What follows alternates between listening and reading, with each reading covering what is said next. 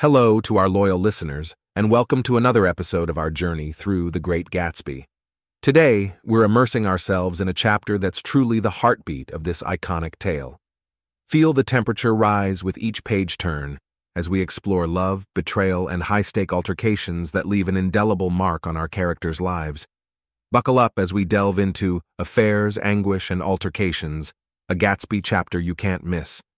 Trust us, this episode is one for the ages. Ready? Let's dive in. It was when curiosity about Gatsby was at its highest that the lights in his house failed to go on one Saturday night. And as obscurely as it had begun, his career as Trimalchio was over. Only gradually did I become aware that the automobiles which turned expectantly into his drive stayed for just a minute and then drove sulkily away. Wondering if he were sick, I went over to find out. An unfamiliar butler with a villainous face squinted at me suspiciously from the door. Is Mr. Gatsby sick? Nope. After a pause, he added sir in a dilatory, grudging way. I hadn't seen him around and I was rather worried. Tell him Mr. Carraway came over. Who? he demanded rudely. Carraway. Carraway. All right, I'll tell him. Abruptly, he slammed the door. My Finn informed me that Gatsby had dismissed every servant in his house a week ago and replaced them with half a dozen others, who never went into West Egg Village to be bribed by the tradesmen, but ordered moderate supplies over the telephone. The grocery boy reported that the kitchen looked like a pigsty, and the general opinion in the village was that the new people weren't servants at all. Next day, Gatsby called me on the phone. Going away? I inquired. No, old sport. I hear you fired all your servants. I wanted somebody who wouldn't gossip. Daisy comes over quite often, in the afternoons. So the whole caravanserai had fallen in like a card house at the disapproval in her eyes. There's some people Wolfsheim wanted to do something for. They're all brothers and sisters. They used to run a small hotel. I see. He was calling up at Daisy's request. Would I come to lunch at her house tomorrow? Miss Baker would be there. Half an hour later, Daisy herself telephoned and seemed relieved to find that I was coming. Something was up, and yet I couldn't believe that they would choose this occasion for a scene, especially for the rather harrowing scene that Gatsby had outlined in the garden. The next day was broiling, almost the last, certainly the warmest of the summer. As my train emerged from the tunnel into sunlight, only the hot whistles of the National Biscuit Company broke the simmering hush at noon. The straw seats of the car hovered on the edge of combustion, the woman next to me perspired delicately for a while into her white shirtwaist, and then, as her newspaper dampened under her fingers, lapsed despairingly into deep heat with a desolate cry. Her pocketbook slapped to the floor. Oh my! she gasped. I picked it up with a weary bend and handed it back to her, holding it at arm's length and by the extreme tip of the corners to indicate that I had no designs upon it. But everyone nearby, including the woman, suspected me just the same. Hot, said the conductor to familiar faces. Some weather. Hot, hot, hot. Is it hot enough for you? Is it hot? Is it? My commutation ticket came back to me with a dark stain from his hand. That anyone should care in this heat whose flushed lips he kissed, whose head made damp the pajama pocket over his heart. Through the hall of the Buchanan's house blew a faint wind, carrying the sound of the telephone bell out to Gatsby and me as we waited at the door. The master's body, roared the butler into the mouthpiece. I'm sorry, madame, but we can't furnish it. It's far too hot to touch this noon. What he really said was, Yes, yes, I'll see. He set down the receiver and came toward us, glistening slightly, to take our stiff straw hats. Madame expects you in the salon, he cried, needlessly indicating the direction. In this heat, every extra gesture was an affront to the common store of life. The room, shadowed well with awnings, was dark and cool. Daisy and Jordan lay upon an enormous couch, like silver idols weighing down their own white dresses against the singing breeze of the fans. We can't move, they said together. Jordan's fingers, powdered white over their tan, rested for a moment in mine, and Mr. Thomas Buchanan, the athlete? I inquired. Simultaneously, I heard his voice, gruff, muffled, husky, at the hall telephone. Gatsby stood in the center of the crimson carpet and gazed around with fascinated eyes. Daisy watched him and laughed, her sweet, exciting laugh. A tiny gust of powder rose from her bosom into the air. The rumor is, whispered Jordan, that that's Tom's girl on the telephone. We were silent. The voice in the hall rose high with annoyance. Very well then, I won't sell you the car at all. I'm under no obligations to you at all. And as for your bothering me about it at lunchtime, I won't stand that at all. Holding down the receiver, said Daisy cynically. No, he's not, I assured her. It's a bona fide deal. I happen to know about it. Tom flung open the door, blocked out its space for a moment with his thick body, and hurried into the room. Mr. Gatsby! He put out his broad, flat hand with well concealed dislike. I'm glad to see you, sir. Nick. Make us a cold drink, cried Daisy. As he left the room again, she got up and went over to Gatsby and pulled his face down, kissing him on the mouth. You know I love you, she murmured. You forget there's a lady present, said Jordan. Daisy looked around doubtfully. You kiss Nick, too. What a low, vulgar girl. I don't care, cried Daisy, and began to clog on the brick fireplace. Then she remembered the heat and sat down guiltily on the couch just as a freshly laundered nurse leading a little girl came into the room. Blessed Precious, she crooned, holding out her arms. Come to your own mother that loves you. The child, relinquished by the nurse, rushed across the room and rooted shyly into her mother's dress. The blessed Precious, did mother get powder on your old yellowy hair? Stand up now and say how to do. Gatsby and I, in turn, leaned down and took the small, reluctant hand. Afterward, he kept looking at the child with surprise. I don't think he had ever really believed in its existence before. I got dressed before luncheon, said the child, turning eagerly to Daisy. That's because your mother wanted to show you off. Her face bent into the single wrinkle of the small white neck. You dream, you. You absolute little dream. Yes, admitted the child calmly. Aunt Jordan's got on a white dress, too. How do you like Mother's friends? Daisy turned her around so that she faced Gatsby. Do you think they're pretty? Where's Daddy? She doesn't look like her father, explained Daisy. She looks like me.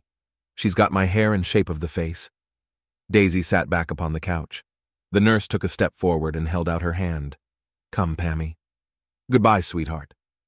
With a reluctant backward glance, the well disciplined child held to her nurse's hand and was pulled out the door just as Tom came back, preceding four gin rickies that clicked full of ice.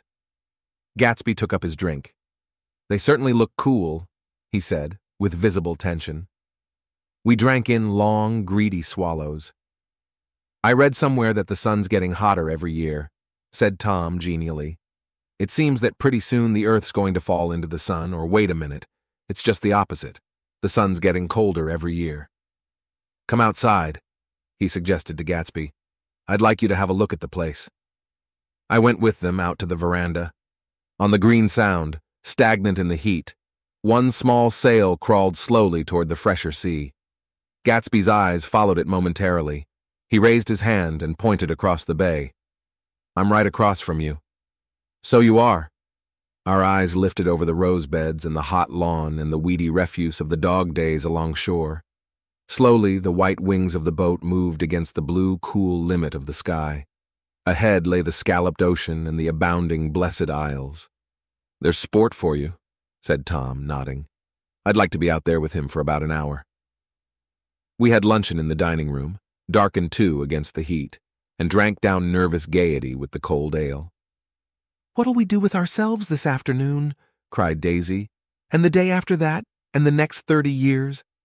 Don't be morbid, Jordan said. Life starts all over again when it gets crisp in the fall. But it's so hot, insisted Daisy on the verge of tears, and everything's so confused. Let's all go to town. Her voice struggled on through the heat, beating against it, molding its senselessness into forms. I've heard of making a garage out of a stable, Tom was saying to Gatsby. But I'm the first man who ever made a stable out of a garage. Who wants to go to town? demanded Daisy insistently. Gatsby's eyes floated toward her. Ah, she cried, you look so cool. Their eyes met, and they stared together at each other, alone in space. With an effort, she glanced down at the table. You always look so cool, she repeated. She had told him that she loved him, and Tom Buchanan saw. He was astounded. His mouth opened a little, and he looked at Gatsby, and then back at Daisy, as if he had just recognized her as someone he knew a long time ago. You resemble the advertisement of the man, she went on innocently. You know the advertisement of the man. All right, broke in Tom quickly. I'm perfectly willing to go to town. Come on, we're all going to town. He got up, his eyes still flashing between Gatsby and his wife. No one moved. Come on! His temper cracked a little. What's the matter, anyhow? If we're going to town, let's start.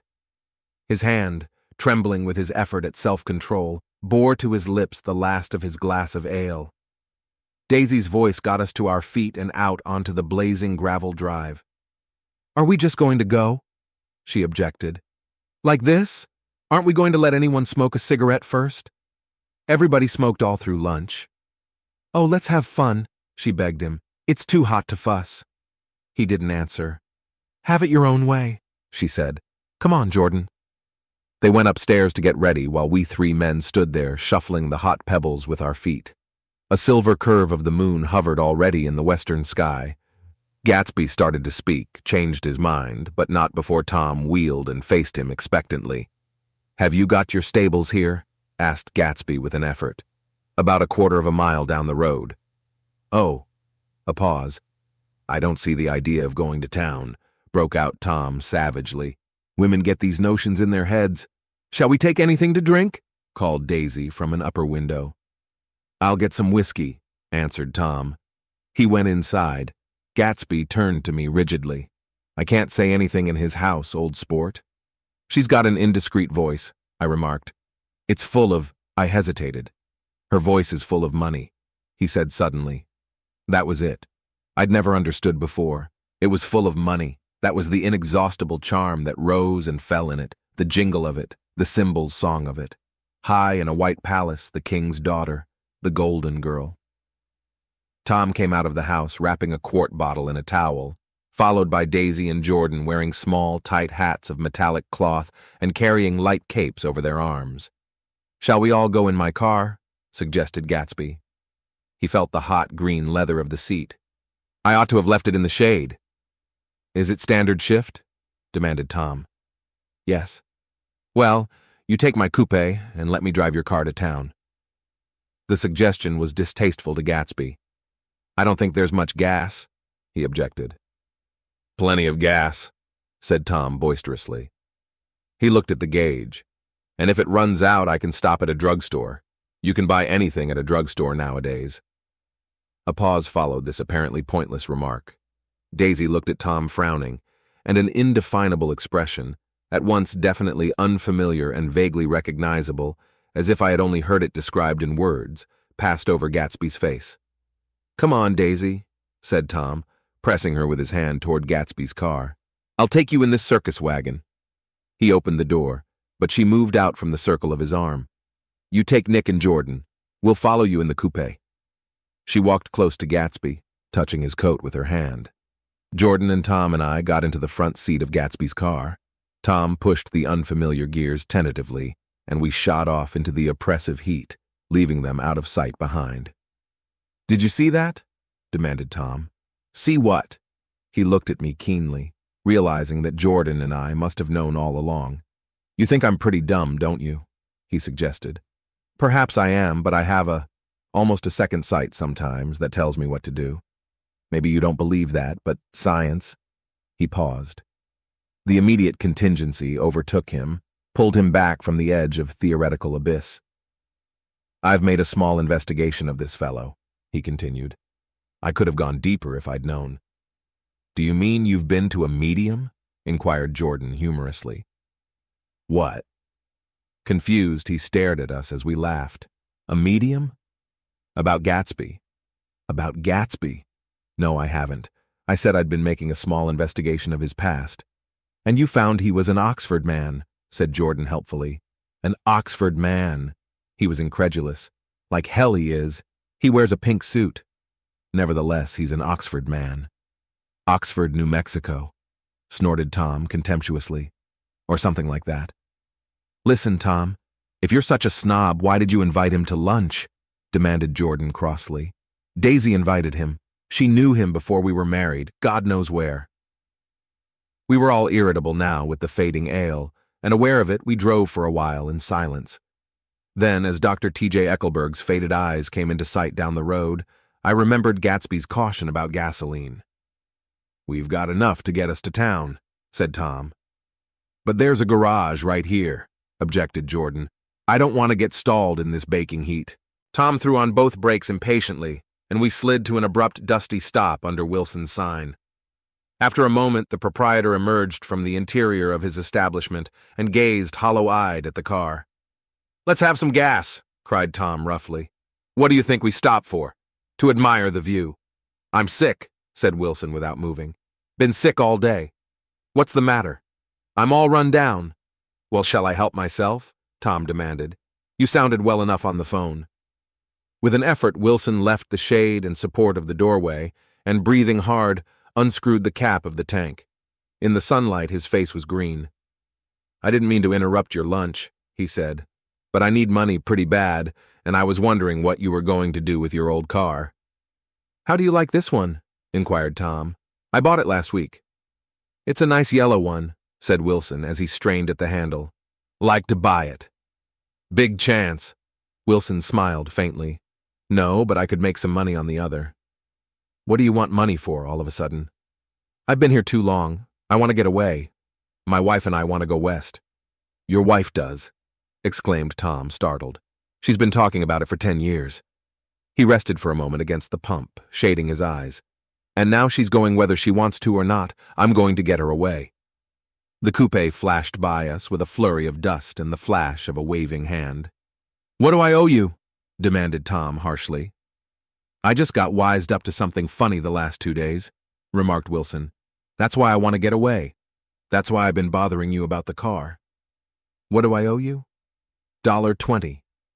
The relentless beating heat was beginning to confuse me, and I had a bad moment there before I realized that so far his suspicions hadn't alighted on Tom. He had discovered that Myrtle had some sort of life apart from him in another world, and the shock had made him physically sick. I stared at him and then at Tom, who had made a parallel discovery less than an hour before, and it occurred to me that there was no difference between men in intelligence or race, so profound as the difference between the sick and the well. Wilson was so sick that he looked guilty, unforgivably guilty, as if he had just got some poor girl with child. I'll let you have that car, said Tom. I'll send it over tomorrow afternoon. That locality was always vaguely disquieting, even in the broad glare of afternoon, and now I turned my head as though I had been warned of something behind. Over the ash heaps, the giant eyes of Dr. T.J. Eckleburg kept their vigil, but I perceived after a moment that other eyes were regarding us with peculiar intensity from less than twenty feet away. In one of the windows over the garage, the curtains had been moved aside a little, and Myrtle Wilson was peering down at the car. So engrossed was she that she had no consciousness of being observed, and one emotion after another crept into her face like objects into a slowly developing picture. Her expression was curiously familiar. It was an expression I had often seen on women's faces, but on Myrtle Wilson's face it seemed purposeless and inexplicable until I realized that her eyes, wide with jealous terror, were fixed not on Tom, but on Jordan Baker, whom she took to be his wife. There is no confusion like the confusion of a simple mind, and as we drove away, Tom was feeling the hot whips of panic. His wife and his mistress, until an hour ago secure and inviolate, were slipping precipitately from his control. Instinct made him step on the accelerator with the double purpose of overtaking Daisy and leaving Wilson behind. And we sped along toward Astoria at 50 miles an hour, until, among the spidery girders of the elevated, we came in sight of the easygoing blue coupe. Those big movies around 50th Street are cool, suggested Jordan. I love New York on summer afternoons when everyone's away. There's something very sensuous about it, overripe, as if all sorts of funny fruits were going to fall into your hands. The word sensuous had the effect of further disquieting Tom, but before he could invent a protest, the coupe came to a stop, and Daisy signaled us to draw up alongside. Where are we going? she cried. How about the movies? It's so hot, she complained. You go. We'll ride around and meet you after. With an effort, her wit rose faintly. We'll meet you on some corner. I'll be the man smoking two cigarettes. We can't argue about it here, Tom said impatiently, as a truck gave out a cursing whistle behind us. You follow me to the south side of Central Park, in front of the plaza. Several times he turned his head and looked back for their car, and if the traffic delayed them, he slowed up until they came into sight. I think he was afraid they would dart down a side street and out of his life forever. But they didn't, and we all took the less explicable step of engaging the parlor of a suite in the Plaza Hotel. The prolonged and tumultuous argument that ended by herding us into that room eludes me, though I have a sharp physical memory that, in the course of it, my underwear kept climbing like a damp snake around my legs, and intermittent beads of sweat raced cool across my back.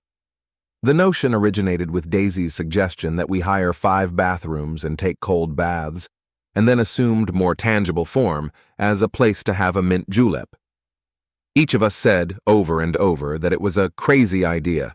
We all talked at once to a baffled clerk and thought, or pretended to think, that we were being very funny. The room was large and stifling, and though it was already four o'clock, opening the windows admitted only a gust of hot shrubbery from the park. Daisy went to the mirror and stood with her back to us, fixing her hair. It's a swell suite, whispered Jordan respectfully, and everyone laughed. Open another window, commanded Daisy without turning around. There aren't any more. Well, we'd better telephone for an axe. The thing to do is to forget about the heat, said Tom impatiently. You make it ten times worse by crabbing about it. He unrolled the bottle of whiskey from the towel and put it on the table. Why not let her alone, old sport? remarked Gatsby. You're the one that wanted to come to town. There was a moment of silence. The telephone book slipped from its nail and splashed to the floor, whereupon Jordan whispered, Excuse me. But this time no one laughed. I'll pick it up, I offered. I've got it. Gatsby examined the parted string, muttered hum in an interested way, and tossed the book on a chair. That's a great expression of yours, isn't it? said Tom sharply. What is? All this old sport business. Where'd you pick that up? Now see here, Tom, said Daisy, turning around from the mirror. If you're going to make personal remarks, I won't stay here a minute. Call up and order some ice for the mint julep. As Tom took up the receiver, the compressed heat exploded into sound, and we were listening to the portentous chords of Mendelssohn's Wedding March from the ballroom below. Imagine marrying anybody in this heat, cried Jordan dismally. Still, I was married in the middle of June, Daisy remembered. Louisville in June. Somebody fainted. Who was it fainted, Tom? Biloxi, he answered shortly. A man named Biloxi. Blocks Biloxi, and he made boxes. That's a fact. And he was from Biloxi, Tennessee. They carried him into my house, appended Jordan, because we lived just two doors from the church. And he stayed three weeks, until Daddy told him he had to get out. The day after he left, Daddy died. After a moment, she added, There wasn't any connection. I used to know a Bill Biloxi from Memphis, I remarked. That was his cousin. I knew his whole family history before he left. He gave me an aluminium putter that I use today. The music had died down as the ceremony began, and now a long cheer floated in at the window, followed by intermittent cries of, yeah, yeah, yeah, and finally by a burst of jazz as the dancing began. We're getting old, said Daisy. If we were young, we'd rise and dance. Remember Biloxi, Jordan warned her. Where'd you know him, Tom? Biloxi? He concentrated with an effort. I didn't know him. He was a friend of Daisy's. He was not, she denied. I'd never seen him before. He came down in the private car. Well, he said he knew you. He said he was raised in Louisville. Asa Bird brought him around at the last minute and asked if we had room for him. Jordan smiled. He was probably bumming his way home. He told me he was president of your class at Yale. Tom and I looked at each other blankly. Biloxi? First place, we didn't have any president. Gatsby's foot beat a short, restless tattoo, and Tom eyed him suddenly. By the way, Mr. Gatsby, I understand you're an Oxford man. Not exactly. Oh, yes, I understand you went to Oxford. Yes, I went there. A pause. Then Tom's voice, incredulous and insulting. You must have gone there about the time Biloxi went to New Haven. Another pause. A waiter knocked and came in with crushed mint and ice, but the silence was unbroken by his thank you and the soft closing of the door. This tremendous detail was to be cleared up at last. I told you I went there, said Gatsby. I heard you, but I'd like to know when. It was in 1919. I only stayed five months. That's why I can't really call myself an Oxford man. Tom glanced around to see if we mirrored his unbelief, but we were all looking at Gatsby. It was an opportunity they gave to some of the officers after the armistice, he continued. We could go to any of the universities in England or France. I wanted to get up and slap him on the back. I had one of those renewals of complete faith in him that I'd experienced before. Daisy rose, smiling faintly, and went to the table. Open the whiskey, Tom, she ordered, and I'll make you a mint julep. Then you won't seem so stupid to yourself. Look at the mint. Wait a minute, snapped Tom. I want to ask Mr. Gatsby one more question. Go on. Gatsby said politely. What kind of a row are you trying to cause in my house, anyhow? They were out in the open at last, and Gatsby was content. He isn't causing a row. Daisy looked desperately from one to the other. You're causing a row. Please have a little self control. Self control, repeated Tom incredulously. I suppose the latest thing is to sit back and let Mr. Nobody from Nowhere make love to your wife. Well, if that's the idea, you can count me out. Nowadays, people begin by sneering at family life and family institutions, and next they'll throw everything overboard and have intermarriage between black and white. Flushed with his impassioned gibberish, he saw himself standing alone on the last barrier of civilization. We're all white here, murmured Jordan. I know I'm not very popular. I don't give big parties. I suppose you've got to make your house into a pigsty in order to have any friends in the modern world. Angry as I was, as we all were, I was tempted to laugh whenever he opened his mouth. The transition from libertine to prig was so complete. I've got something to tell you, old sport, began Gatsby. But Daisy guessed at his intention. Please don't, she interrupted helplessly.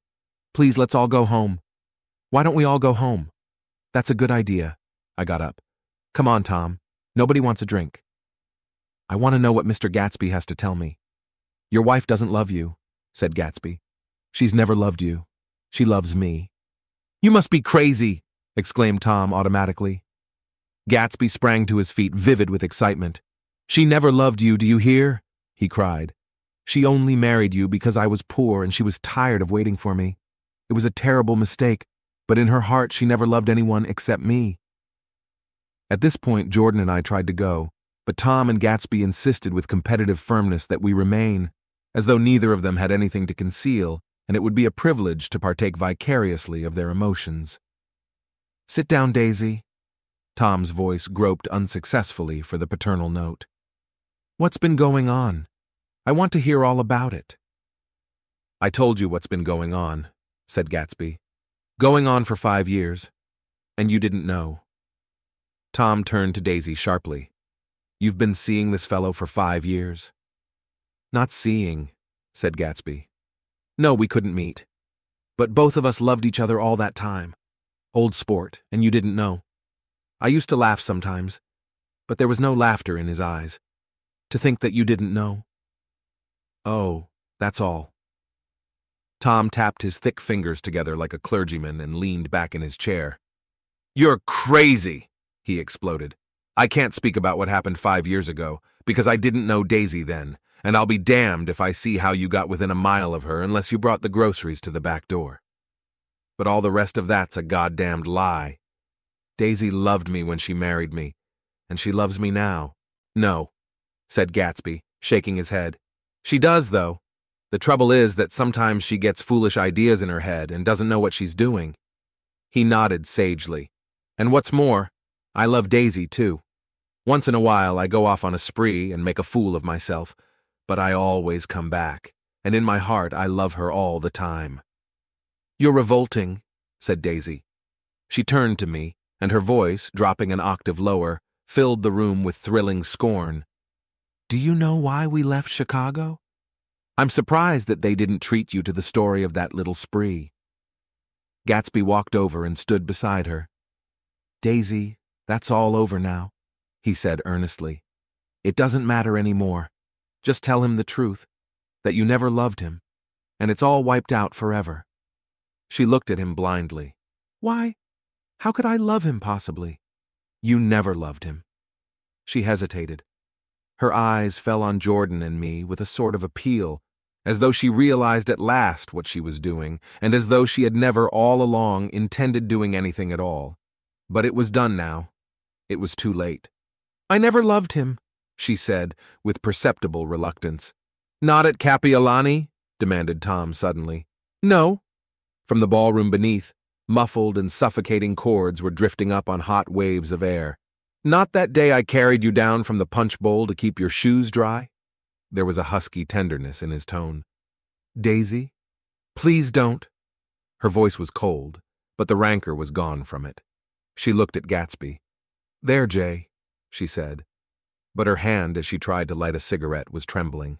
Suddenly she threw the cigarette and the burning match on the carpet. Oh, you want too much, she cried to Gatsby. I love you now, isn't that enough? I can't help what's past. She began to sob helplessly. I did love him once, but I loved you too. Gatsby's eyes opened and closed. You loved me too, he repeated. Even that's a lie, said Tom savagely. She didn't know you were alive. Why? There's things between Daisy and me that you'll never know, things that neither of us can ever forget. The words seemed to bite physically into Gatsby. I want to speak to Daisy alone, he insisted. She's all excited now. Even alone, I can't say I never loved Tom, she admitted in a pitiful voice. It wouldn't be true. Of course it wouldn't, agreed Tom.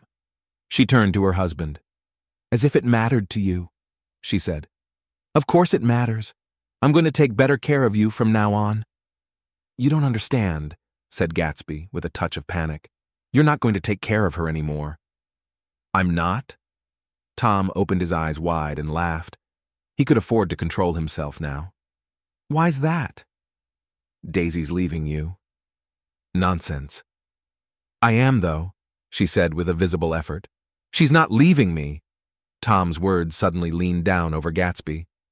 Certainly not for a common swindler who'd have to steal the ring he put on her finger. I won't stand this, cried Daisy. Oh, please, let's get out. Who are you, anyhow? broke out Tom.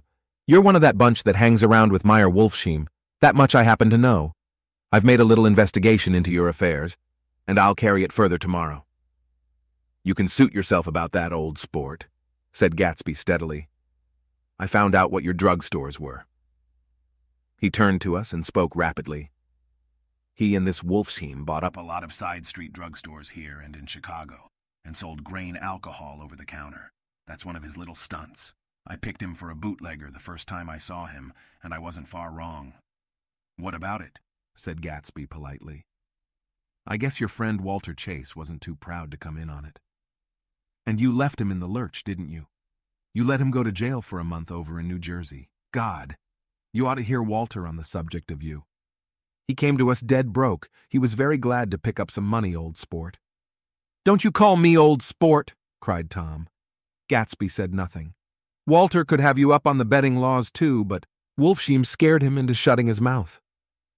That unfamiliar yet recognizable look was back again in Gatsby's face. That drugstore business was just small change, continued Tom slowly. But you've got something on now that Walter's afraid to tell me about. I glanced at Daisy, who was staring terrified between Gatsby and her husband, and at Jordan, who had begun to balance an invisible but absorbing object on the tip of her chin. Then I turned back to Gatsby and was startled at his expression. He looked, and this is said in all contempt for the babbled slander of his garden, as if he had killed a man. For a moment, the set of his face could be described in just that fantastic way. It passed, and he began to talk excitedly to Daisy, denying everything, defending his name against accusations that had not been made. But with every word, she was drawing further and further into herself, so he gave that up, and only the dead dream fought on as the afternoon slipped away, trying to touch what was no longer tangible, struggling unhappily, undespairingly, toward that lost voice across the room. The voice begged again to go. Please, Tom. I can't stand this any more. Her frightened eyes told that whatever intentions, whatever courage she had had, were definitely gone. You two start on home, Daisy, said Tom, in Mr. Gatsby's car. She looked at Tom, alarmed now, but he insisted with magnanimous scorn. Go on, he won't annoy you. I think he realizes that his presumptuous little flirtation is over. They were gone, without a word, snapped out, made accidental, isolated like ghosts, even from our pity. After a moment, Tom got up and began wrapping the unopened bottle of whiskey in the towel. Want any of this stuff? Jordan? Nick? I didn't answer. Nick? He asked again. What? Want any? No. I just remembered that today's my birthday. I was 30. Before me stretched the portentous, menacing road of a new decade. It was seven o'clock when we got into the coupe with him and started for Long Island. Tom talked incessantly, exulting and laughing, but his voice was as remote from Jordan and me as the foreign clamor on the sidewalk or the tumult of the elevated overhead. Human sympathy has its limits, and we were content to let all their tragic arguments fade with the city lights behind. Thirty, the promise of a decade of loneliness, a thinning list of single men to know, a thinning briefcase of enthusiasm, thinning hair. But there was Jordan beside me, who, unlike Daisy, was too wise ever to carry well forgotten dreams from age to age. As we passed over the dark bridge, her wan face fell lazily against my coat's shoulder, and the formidable stroke of thirty died away with the reassuring pressure of her hand. So we drove on toward death through the cooling twilight. The young Greek, Michaelis, who ran the coffee joint beside the ash heaps, was the principal witness at the inquest. He had slept through the heat until after five, when he strolled over to the garage and found George Wilson sick in his office. Really sick. Pale as his own pale hair and shaking all over. Michaelis advised him to go to bed, but Wilson refused, saying that he'd miss a lot of business if he did, while his neighbor was trying to persuade him a violent racket broke out overhead. I've got my wife locked in up there, explained Wilson calmly. She's going to stay there till the day after tomorrow, and then we're going to move away. Michaelis was astonished. They had been neighbors for four years, and Wilson had never seemed faintly capable of such a statement. Generally, he was one of these worn out men. When he wasn't working, he sat on a chair in the doorway and stared at the people and the cars that passed along the road. When anyone spoke to him, he invariably laughed in an agreeable, colorless way. He was his wife's man, and not his own. So naturally, Michaelis tried to find out what had happened, but Wilson wouldn't say a word. Instead, he began to throw curious, suspicious glances at his visitor and ask him what he'd been doing at certain times on certain days. Just as the latter was getting uneasy, some workmen came past the door bound for his restaurant, and Michaelis took the opportunity to get away, intending to come back later. But he didn't. He supposed he forgot to, that's all. When he came outside again, a little after seven, he was reminded of the conversation because he heard Mrs. Wilson's voice, loud and scolding, downstairs in the garage. Beat me, he heard her cry. Throw me down and beat me, you dirty little coward.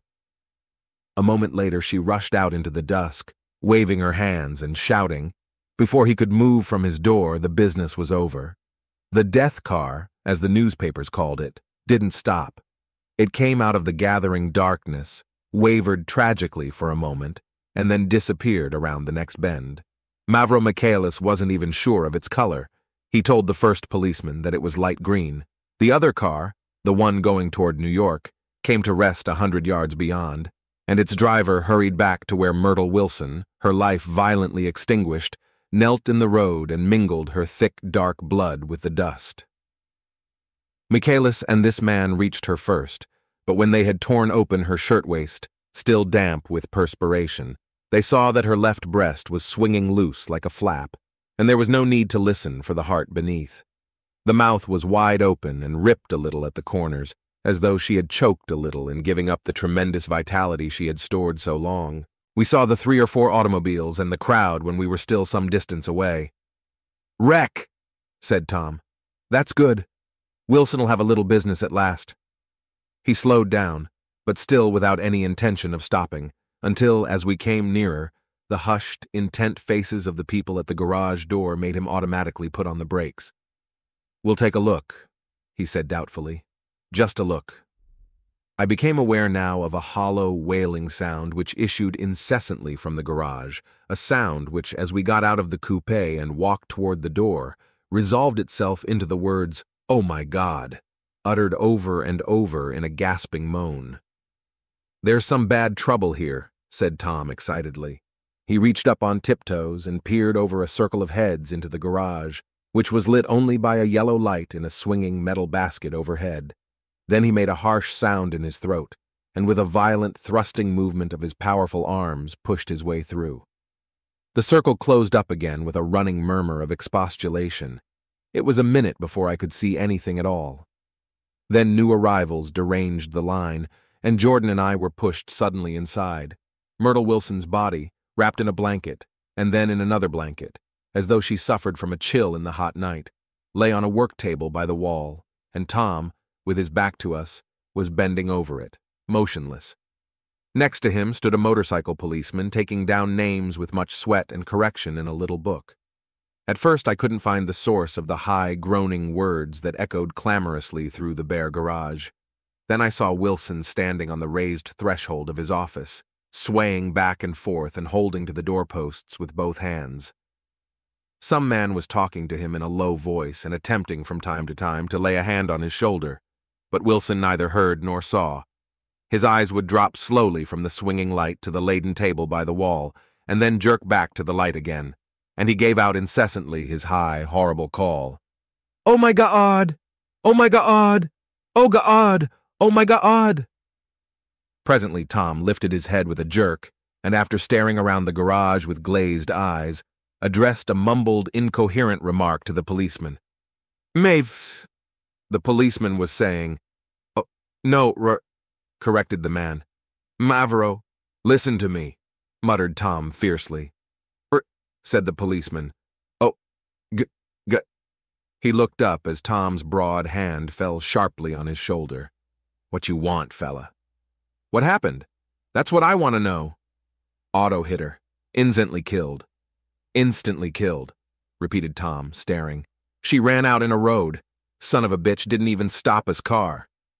There was two cars, said Michaelis. One coming, one going, see? Going where? Asked the policeman keenly. One going each way. Well, she, his hand rose toward the blankets but stopped halfway and fell to his side. She ran out there, and the one coming from New York knocked right into her, going 30 or 40 miles an hour. What's the name of this place here? demanded the officer. Hasn't got any name. A pale, well dressed Negro stepped near. It was a yellow car, he said. Big yellow car. New. See the accident? Asked the policeman. No, but the car passed me down the road, going faster than 40, going 50, 60. Come here and let's have your name. Look out now. I want to get his name. Some words of this conversation must have reached Wilson, swaying in the office door, for suddenly a new theme found voice among his grasping cries. You don't have to tell me what kind of car it was. I know what kind of car it was. Watching Tom, I saw the wad of muscle back of his shoulder tighten under his coat. He walked quickly over to Wilson and, standing in front of him, seized him firmly by the upper arms. You've got to pull yourself together, he said with soothing gruffness. Wilson's eyes fell upon Tom. He started up on his tiptoes and then would have collapsed to his knees had not Tom held him upright. Listen, said Tom, shaking him a little. I just got here a minute ago from New York. I was bringing you that coupe we've been talking about. That yellow car I was driving this afternoon wasn't mine. Do you hear? I haven't seen it all afternoon. Only the Negro and I were near enough to hear what he said, but the policeman caught something in the tone and looked over with truculent eyes. What's all that? he demanded. I'm a friend of his. Tom turned his head but kept his hands firm on Wilson's body. He says he knows the car that did it. It was a yellow car.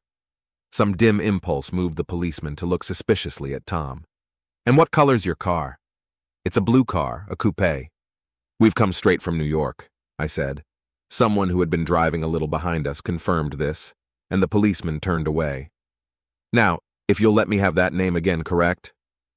Picking up Wilson like a doll, Tom carried him into the office, set him down in a chair, and came back. If somebody'll come here and sit with him, he snapped authoritatively. He watched while the two men standing closest glanced at each other and went unwillingly into the room. Then Tom shut the door on them and came down the single step, his eyes avoiding the table. As he passed close to me, he whispered, Let's get out. Self consciously, with his authoritative arms breaking the way, we pushed through the still gathering crowd, passing a hurried doctor, case in hand, who had been sent for in wild hope half an hour ago. Tom drove slowly until we were beyond the bend. Then his foot came down hard, and the coupe raced along through the night. In a little while, I heard a low, husky sob and saw that the tears were overflowing down his face. The goddamned coward, he whimpered. He didn't even stop his car. The Buchanan's house floated suddenly toward us through the dark, rustling trees. Tom stopped beside the porch and looked up at the second floor, where two windows bloomed with light among the vines. Daisy's home, he said. As we got out of the car, he glanced at me and frowned slightly. I ought to have dropped you in West Egg, Nick. There's nothing we can do tonight. A change had come over him, and he spoke gravely and with decision. As we walked across the moonlight gravel to the porch, he disposed of the situation in a few brisk phrases. I'll telephone for a taxi to take you home, and while you're waiting, you and Jordan better go in the kitchen and have them get you some supper, if you want any. He opened the door. Come in. No, thanks. But I'd be glad if you'd order me the taxi. I'll wait outside. Jordan put her hand on my arm. Won't you come in, Nick? No, thanks. I was feeling a little sick, and I wanted to be alone. But Jordan lingered for a moment more. It's only half past nine, she said. I'd be damned if I'd go in. I'd had enough of all of them for one day, and suddenly that included Jordan too. She must have seen something of this in my expression, for she turned abruptly away and ran up the porch steps into the house. I sat down for a few minutes with my head in my hands until I heard the phone taken up inside and the butler's voice calling a taxi. Then I walked slowly down the drive away from the house, intending to wait by the gate. I hadn't gone 20 yards when I heard my name and Gatsby stepped from between two bushes into the path. I must have felt pretty weird by that time, because I could think of nothing except the luminosity of his pink suit under the moon. What are you doing? I inquired. Just standing here, old sport. Somehow that seemed a despicable occupation. For all I knew, he was going to rob the house in a moment. I wouldn't have been surprised to see sinister faces, the faces of Wolfsheim's people, behind him in the dark shrubbery. Did you see any trouble on the road? He asked after a minute. Yes. He hesitated. Was she killed? Yes. I thought so. I told Daisy I thought so. It's better that the shock should all come at once. She stood it pretty well. He spoke as if Daisy's reaction was the only thing that mattered. I got to West Egg by a side road, he went on, and left the car in my garage. I don't think anybody saw us, but of course I can't be sure. I disliked him so much by this time that I didn't find it necessary to tell him he was wrong. Who was the woman? he inquired. Her name was Wilson. Her husband owns the garage. How the devil did it happen? Well, I tried to swing the wheel. He broke off, and suddenly I guessed at the truth. Was Daisy driving? Yes, he said after a moment. But of course I'll say I was. You see, when we left New York, she was very nervous and she thought it would steady her to drive, and this woman rushed out at us just as we were passing a car coming the other way. It all happened in a minute, but it seemed to me that she wanted to speak to us, thought we were somebody she knew. Well, first Daisy turned away from the woman toward the other car, and then she lost her nerve and turned back. The second my hand reached the wheel, I felt the shock. It must have killed her instantly. It ripped her open don't tell me, old sport. He winced.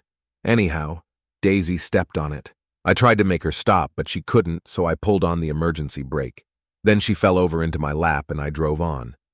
She'll be all right tomorrow, he said presently. I'm just going to wait here and see if he tries to bother her about that unpleasantness this afternoon. She's locked herself into her room, and if he tries any brutality, she's going to turn the light out and on again. He won't touch her, I said. He's not thinking about her. I don't trust him, old sport. How long are you going to wait? All night, if necessary. Anyhow, till they all go to bed. A new point of view occurred to me. Suppose Tom found out that Daisy had been driving. He might think he saw a connection in it. He might think anything. I looked at the house. There were two or three bright windows downstairs, and the pink glow from Daisy's room on the ground floor. You wait here, I said. I'll see if there's any sign of a commotion. I walked back along the border of the lawn, traversed the gravel softly, and tiptoed up the veranda steps. The drawing room curtains were open, and I saw that the room was empty. Crossing the porch where we had dined that June night three months before, I came to a small rectangle of light which I guessed was the pantry window. The blind was drawn, but I found a rift at the sill. Daisy and Tom were sitting opposite each other at the kitchen table, with a plate of cold fried chicken between them and two bottles of ale. He was talking intently across the table at her, and in his earnestness, his hand had fallen upon and covered her own. Once in a while, she looked up at him and nodded in agreement. They weren't happy, and neither of them had touched the chicken or the ale. And yet, they weren't unhappy either. There was an unmistakable air of natural intimacy about the picture, and anybody would have said that they were conspiring together. As I tiptoed from the porch, I heard my taxi feeling its way along the dark road toward the house. Gatsby was waiting where I had left him in the drive. Is it all quiet up there? He asked anxiously. Yes, it's all quiet. I hesitated. You'd better come home and get some sleep. He shook his head. I want to wait here till Daisy goes to bed. Good night, old sport. He put his hands in his coat pockets and turned back eagerly to his scrutiny of the house, as though my presence marred the sacredness of the vigil. So I walked away and left him standing there in the moonlight, watching over nothing. We've reached the end of this captivating chapter, but fear not, for the journey with Gatsby and the gang is far from over. For those of you eager to explore more immersive literary experiences, we've got just the thing for you. Check out our collection of full-length narrations, free from interruptions, at obsidianriver.com/shop. Immerse yourself in the magic of storytelling. Thank you for tuning in and remember to subscribe for more captivating tales. Until next time.